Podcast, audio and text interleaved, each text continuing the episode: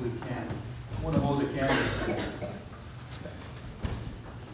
In the name of the Father, and of the Son, and of the Holy Spirit, one God. Amen. Christ is in our midst. He is and ever shall be. I greet you at the feast of the presentation of the Lord in the temple. This is really the conclusion of the, the nativity season cycle. Um, we started with a long season of preparation for nativity, fasting, anticipating, remembering what a longing humanity has. What are we longing for? What are we long, longing for? What are we waiting for? Christ. Christ came. Christ was re- revealed. It's the fulfillment of all of our longing. Humbly, full of love. The veil between heaven and earth was torn. In that little child, God was revealed as having become man in the person of our Lord, to make himself what we are, so that we could become what he is. Then we celebrated the feast of Theophany, the baptism of the Lord to fulfill all righteousness and to sanctify the waters, to reclaim creation as his own. And we heard the beautiful exhortation repent, repent, for the kingdom of heaven is at hand. And then we talked about what the kingdom of heaven is. And I asked you, do you ascribe kingship to God? Do we ascribe kingship to Him? Then we are members of His kingdom if we do. The kingdom is where kingship is given, ascribed, understood as being God.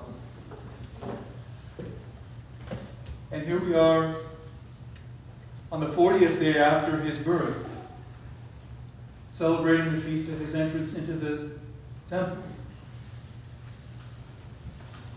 on this day to fulfill the law again. See, in his humility, the, the lawgiver doesn't surmount or surpass the law, but actually fulfills and abides by it in his true humility. fulfills the law by being presented to the temple on the 40th day by his parents and as the, the most famous story goes, Mary and Joseph bring him to the temple. Simeon, that righteous old man whom the Spirit of God had told, You will not die before you behold the Savior. He discerned by the Holy Spirit on that day that the Savior was to enter the temple. Simeon went there to receive him. And he said those beautiful words Lord, now lettest thou thy servant depart in peace, according to thy word, for mine eyes have seen thy salvation, which thou hast prepared before the face of all people. A light to lighten the Gentiles and the glory of thy people Israel. And so today is a feast of light. A feast of light. And there are so many things going through my mind today. Overwhelming joy and fullness in what seems like it could be kind of a funny little feast. Like, okay, you go take your kids to church. Well, that's a good lesson for us that we bring our children to church. I mean, present them to the Lord. Priority. If you love your kids, bring them, dedicate them to Christ. Offer them to Him, to His love to his service. And don't be afraid. Some of them might completely dedicate their lives to God. Some of them might even become monastics. Who knows? But we want to offer our children to God. That's one of the beautiful themes of this day. I love Simeon so much. You may know that he's my original patron. Do you remember that? Yes, I know. I have I had two names. I had one name and then I had two names because the bishop has his ways. But I, when I was received into the church, I was given the name Simeon. From Simeon, St. Simeon, whom we call the righteous or the God receiver. And I love him very much because he waited for God. He trusted in God and he waited for him. And he did something that, that I, he experienced something that I like to call the privilege of waiting on God. The privilege of waiting on God. I get to wait for Him to do what He's going to do. And then, if I have waited for Him faithfully, then I'll know what to do. In Simeon's case, he had been living in this world full of sorrow and longing for so, so much time, but he, he said, Relieve me of this burden of the flesh for now. Another thing I like to think about is that he, he didn't go straight to heaven because Christ hadn't trampled down death by death. So what was Simeon doing down there? Was he bearing witness as well? And then, after the resurrection, after the, the crucifixion, I picture Christ going down and saying, Enter into your true rest now, to Simeon. I love seeing Simeon. There's not much about him, but his silence speaks volumes. And his understanding of the sufficiency of God. This moment of receiving you into my arms is enough. That's enough. Let me depart in peace. That's how I feel after I receive the Eucharist every time. You ever experienced that? Think about that. Okay. I love Simeon. I ask for his intercessions. I think he's a fervent intercessor. A light to light the Gentiles. That's a beautiful phrase. Well, there was, in that time, a real distinction between those who were in and those who were out. But Christ came to tear apart the wall of division. And I think we also have to be careful not to allow a wall of division to enter within ourselves. Who did God come to save? Me, of course. But also my neighbor.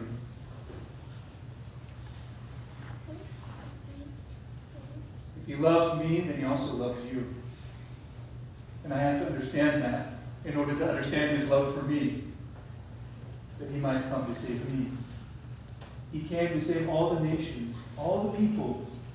And so then, as Christians who have been illumined by the light of Christ, our calling is to let our light shine indiscriminately. Who will I love and who will I not love? That is not a Christian distinction. So as we seek to let our light shine in the world we live in, let us be aware of our discrimination. Who do I like to be nice to and who do I withhold attention from? God help me. God help me to let my light shine even when I don't want to. Why do I struggle to let it shine in certain places and in certain relationships? Usually because of fear and pride.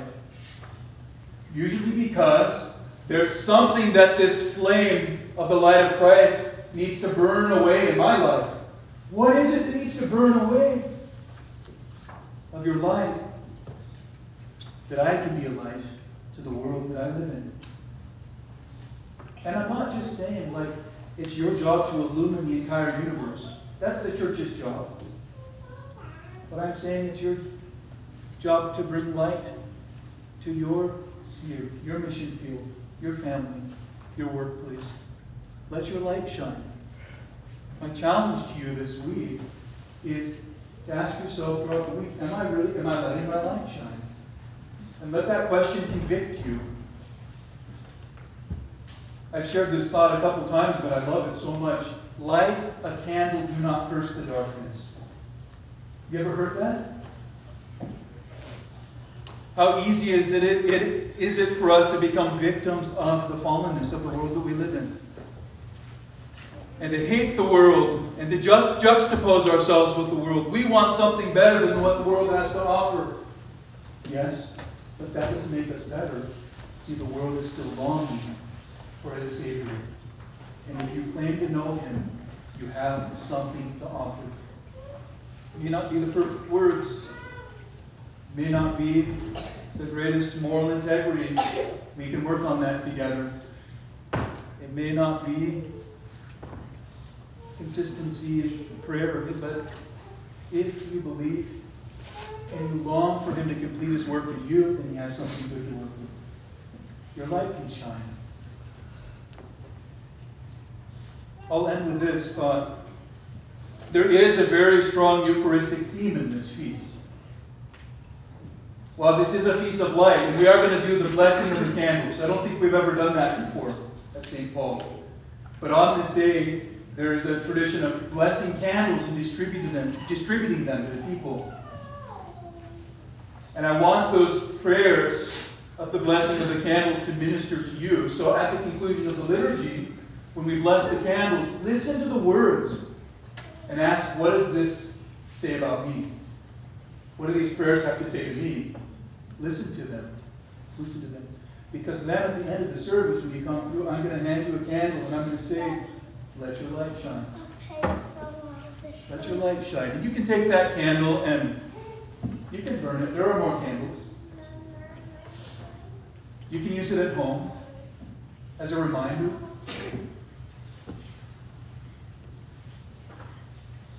The light of Christ that illumines you and that calls you forth to be a light.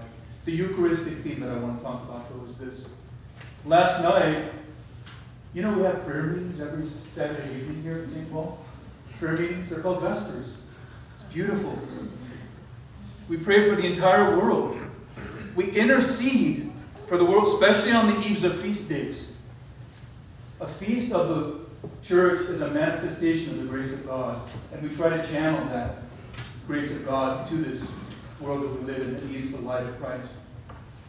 So we had a beautiful, not, not a lot of people came, but it was, I just wanted to remind you, we have prayer meetings on that on Saturday evening. It was lovely. We read the Old Testament readings. If you miss the, the, the great vespers for feast days, you also miss the Old, you miss the Old Testament readings that bear witness to the meaning of the feast and have the prophecies and things. And we heard Isaiah 6, where the angel brought forth the coal to touch Isaiah's lips, and he said, Lo, I'm a man of unclean lips. And the coal touched him and cleansed him. And he was sent by the Lord. Well, we see a fulfillment of that in today.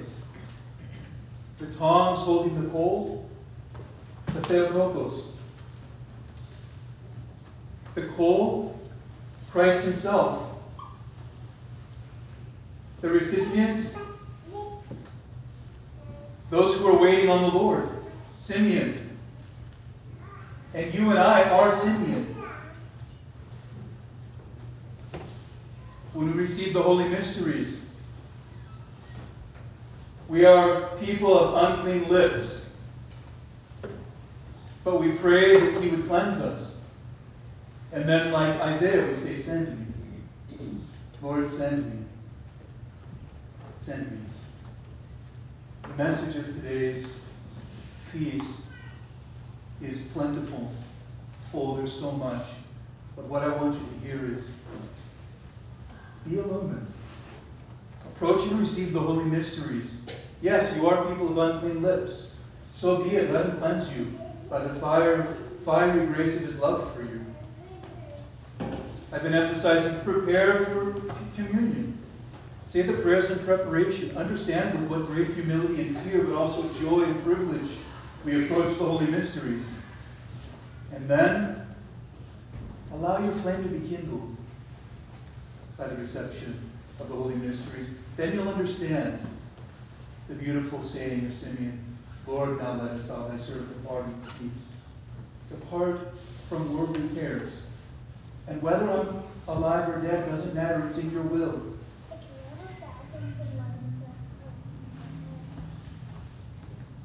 A joyous feast to you all. Let your light so shine before men that they may see your good works and glorify your Father in heaven. Amen.